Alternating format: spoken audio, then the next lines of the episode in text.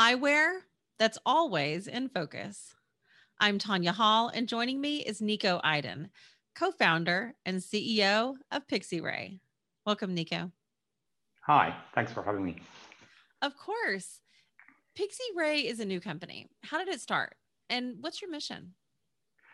Yeah, we've been working on optics and different wearable products like virtual reality, augmented reality glasses for a while, and uh, we've been always working our way around glasses.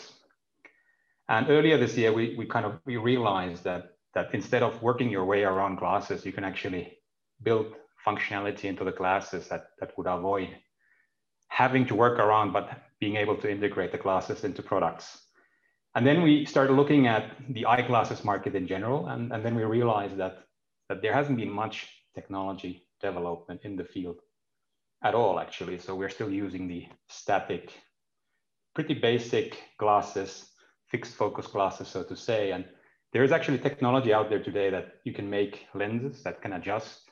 You can integrate technology that can detect distances, and that's already fairly small. So the bits and pieces exist, and then and we realized that you could actually now build glasses that are much more intelligent than the existing glasses, and that's that's just how we got started.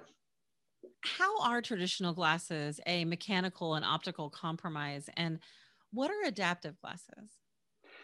Yeah, so the traditional glasses, they basically they, they correct for the worst case in, in, in a person's vision, right? So you have your prescription and you might be farsighted or nearsighted, and that's basically the basic prescription you have. And then you rely on your own eyes to, to fix the rest and, and just kind of uh, manage, manage with what you have.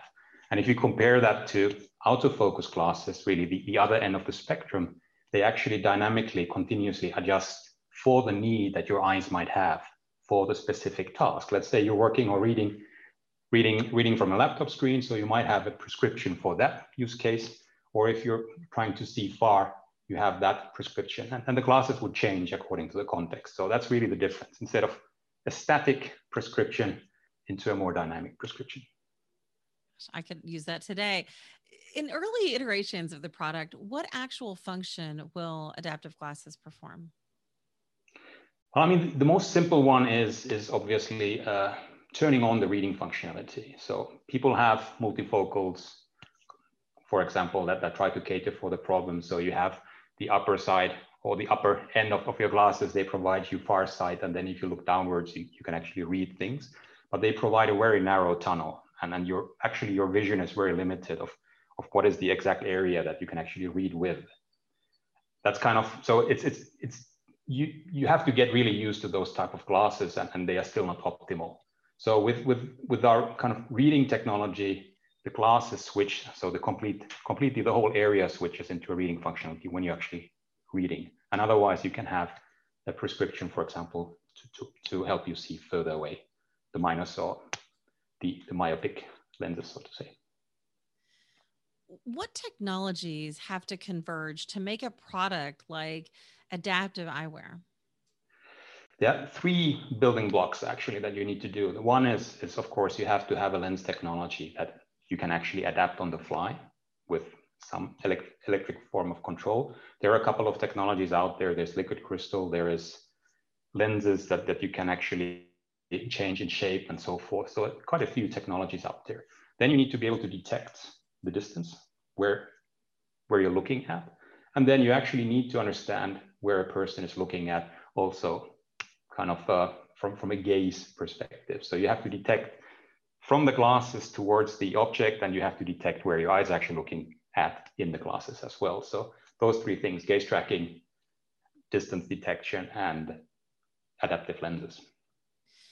So I think one of the big challenges we've seen with um, even Google, as far back as Google Glass, is is basically uh, what we're used to, right? So, how will yeah. form factor and style of traditional glasses have to change to incorporate adaptive technologies? Well, that's a really good question. And, and we've been working, as I said previously, on, on eyewear. And, and that's something we definitely want to avoid. So, we want to hit the same, exact same form factor that exists today. So, if you would be wearing our glasses, really the target is that nobody would be able to recognize that you're wearing somehow special glasses or you would have some electronics embedded.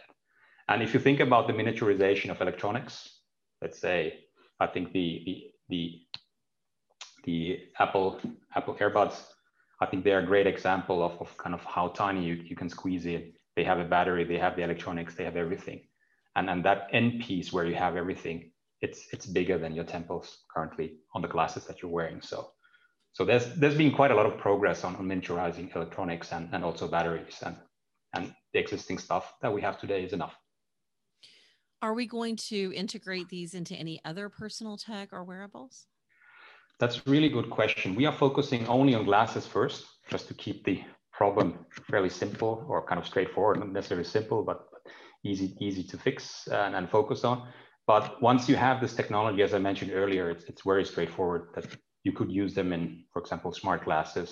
Smart glasses, if you are a glass user, you can't use them if you don't have glasses, why would you want to wear glasses in the first place? So having smart glasses that would actually correct for your vision as well makes a lot of sense. But then welding helmets, for example, or skiing, goggles, diving, masks, so and so forth, everything that has been designed around eyewear could actually benefit from, from technology like this.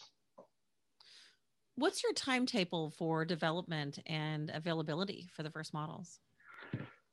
we, we hope that we can really show a pretty neat prototype some point next year. And then we're aiming for the first product to the market around two, 2023. So two, two and a half years from now. As a vision impaired person myself, I am ready for, for this new technology. So um, thank you so much for working on it. And if somebody wants to connect with you, maybe they want to follow the progress, uh, what's the best way they can do that? I think the best way is still to check out pixieray.com and, and we have links to our Instagram and, and Twitter feeds there as well. Niko Eiden, co founder and CEO of PixieRay. Thanks for joining us, Niko. Thanks. And you can find and subscribe to more of my interviews right here on ZDNet, YouTube, iTunes, Spotify, Stitcher, or at TanyaHall.net. Thanks for watching.